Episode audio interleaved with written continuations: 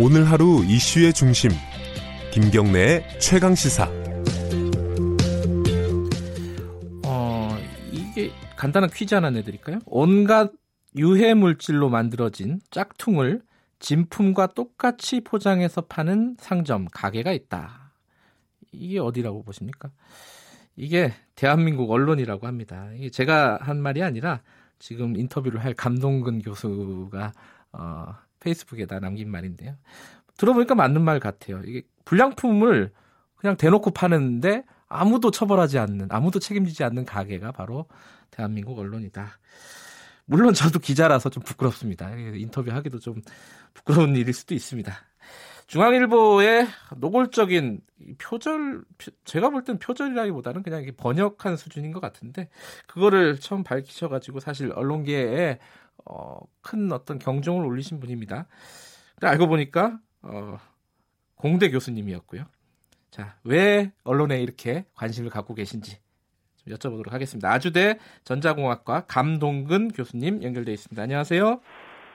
네, 안녕하세요. 네, 외국에 계신다고 들었어요. 어, 예, 미국에 잠시 나와 있습니다. 아, 그렇군요. 이게 연결해 주셔서 감사합니다. 네, 감사합니다.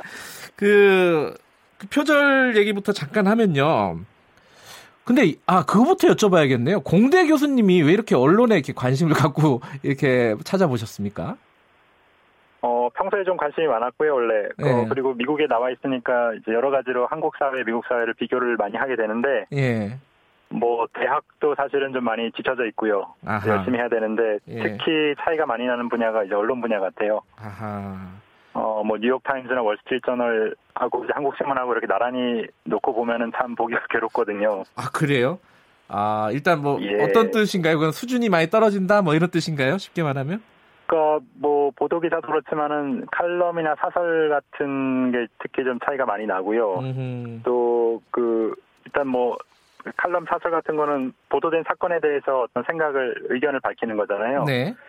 이제 한국 언론들이 이제 그런 측면에서 보면은 뭐 심지어는 SNS에 있는 농객들보다 별로 그렇게 비교 경쟁력이 없는 것 같아요. 하하.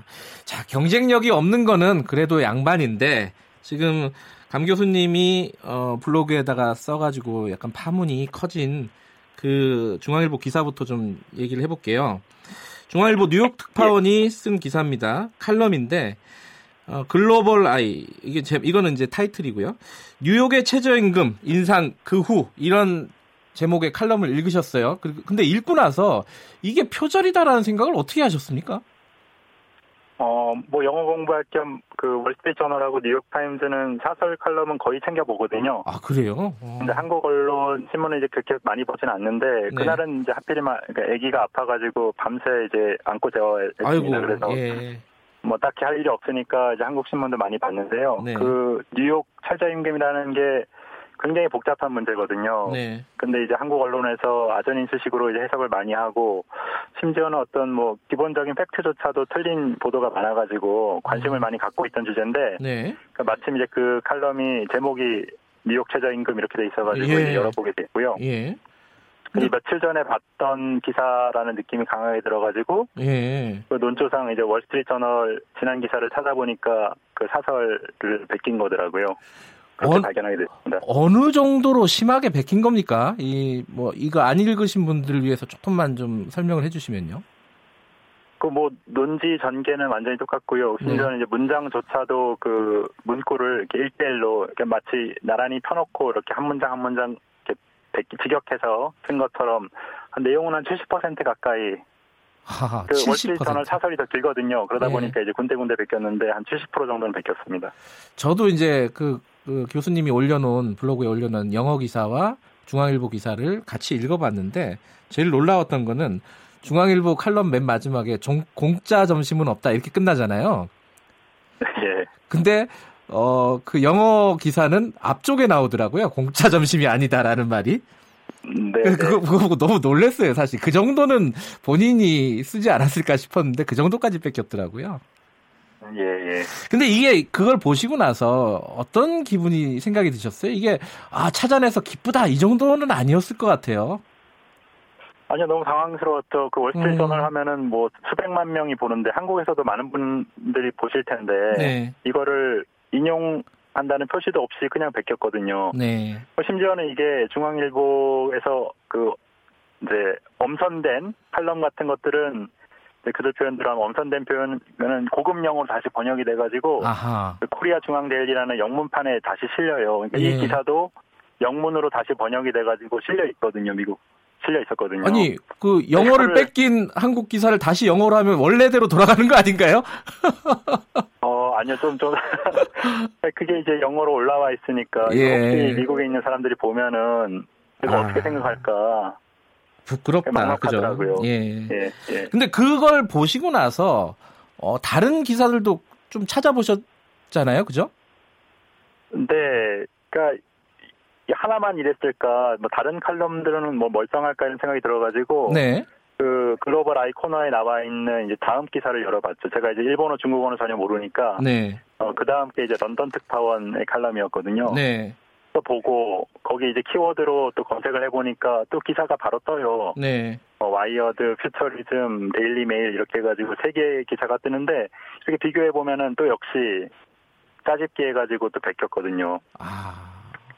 근데 그 다음에 좀더 긴 기사는 그럼 어떻게 쓸까? 예. 그리고 이제 또 찾아보니까 어, 그 롱폼으로 굉장히 한 3천자 가까이 되는 그 또 칼럼이 있었는데, 르포 예. 형식이죠. 예. 중앙일보 기사요. 또, 예. 네네. 이것도 또 그 블룸버그라든지 이런 또 기사를 그대로 베꼈더라고요. 그거는 거의 한 2,800자 중에서 2,500자 이상을 그대로 베꼈어요. 그러면 한 80% 정도 되는 것 같은데요, 베낀 게? 네, 그래프도 하나 있었는데 그것도 그대로 베끼고, 그러니까 그렇게 해서 네 개를 찾고요. 한 1시간쯤 걸렸을 겁니다. 예. 뭐더 이상 찾은 게 무의미해가지고. 아, 그, 그거만 어, 찾으신 게 아니라 거기까지 찾아보니까 더 찾아봤자 뭐 하겠냐, 이렇게 생각하셨다는 거네요. 예, 두 명 이상의 기자가 뭐 두 번 이상씩 이렇게 했으니까 그것도 이제 음. 텀이 한 기간이 1년 이렇게 어, 간격으로 예. 뭐 이러면 은 이게 거의 패턴 일상화된 것 같다. 예. 사실 예, 뭐 그래서 뭐 더 뒤져보진 않았습니다. 말씀을 들으면서도 되게 좀 뭐랄까요 부끄러운 생각이 많이 드는데 어찌 됐건 동종업계에 종사하는 사람 아니겠습니까 저도. 근데 이제 그 다음 문제는 이런 표절 문제라든가 이런 것들이 제기가 됐을 때 해당 언론사가 어떻게 대응하느냐도 또 그 언론의 수준을 나타낼 것 같아요. 중앙일보는 어떻게 대응을 하든가요? 어, 그 뉴욕 특파원의 이제 그 월스트리트 저널 표절한 거를 네. 어, 이제 SNS에 올렸고 네. 그게 굉장히 많이 그 논란이 되니까 한 3시간 만에 그 온라인판에서 그 네. 사과문이 올라왔었어요. 예. 그 약간 좀 찾기는 어렵게 돼 있었습니다만은 하여튼 사과문이 돼 있고 그 문제가 됐던 그 표절 칼럼은 이제 삭제를 했고요. 네. 그 제가 이제 네 건을 찾았는데 그거를 한꺼번에 이렇게 고발한 건 아니고 네. 하루에 하나씩 이렇게 아 그러셨군요. 예. 하나씩 예 고발을 했는데 두 번째 기사는 이제 뭐 미디어오늘라는 이제 미디어 평론지에서 이제 많이 그 사건이 보도가 되고요. 두 예. 번째 예. 기사에 대해서는 중앙일보가 뭐 해명을 했습니다. 이거는 이제 내부 검 검토를 해봤더니 문제가 되지 않는다. 음. 그렇게 해명을 했는데 뭐 제가 볼 때는 뭐 궤변에 가까운 얘기였고요. 제가 볼 때도 중앙일보가 설득력이 없더라고요. 그 부분은. 음. 그다음에 이제 세 번째, 네 번째에 대해서는 아직 그 뭐 반응이 전혀 없는데 음흠. 뭐 이해는 됩니다. 이게 그런 식으로 기, 작성된 기사가 너무 많으니까 이거를 인정하기 시작하면은 뭐 아. 나만 할 칼럼이 별로 없으니까요. 이거를 곤란할 것 같긴 한데 이게 사실 표절이라는 거는 뭐 예방한다는 게 불가능하잖아요. 기자가 뭐 어느 언론사든지 네. 나쁜 마음을 먹으면 언제든지 할 수 있는 거고. 네. 그래서 어떻게 그 고발이 들어왔을 때 어떻게 대처하는지가 굉장히 중요한데 네. 그런 면에서 보면은 음. 굉장히 좀 실망스러웠어요. 그러니까 해외 뭐 자꾸 해외 얘기해서 좀 그렇지만 해외 좀 유수한 언론들, 뭐 정론지라고 하는 그런 언론들은 이런 표절 문제가 있으면 굉장히 엄격하게 대응하지 않습니까? 예, 뉴욕 타임즈도 뭐 저기 제임스 블레어 기자 같은 뭐 사건은 굉장히 유명하고요. 예. 뭐 그다음에 NPR 같은 데서도 굉장히 그 엄격한 표절 지침을 갖고 있고 그 사실 그런 데는 공신력이 굉장히 높은 매체니까 네. 뭐좀 그렇게 비교 비교하는 게 좀 가혹한 것 같기도 하고요. 예. 그래서 제가 이제 예. 그 들었던 거는 이제 버즈피드라는 매체가 있습니다. 그거는 거의 미국에서도 공신력이 가장 낮은 매체예요. 음, 좀 대중적인 매체죠. 예, 예. 예, 뭐 엔터테인먼트 뭐 네. 이런 연예지 이런 정도로 이제 취급을 받는데 예. 버즈피드조차도 그 표절 의혹이 제기됐을 때 그 기자의 썼던 기사를 500개 이상을 전수조사해가지고 다 그 중에서 41개인가를 찾아가지고요. 네.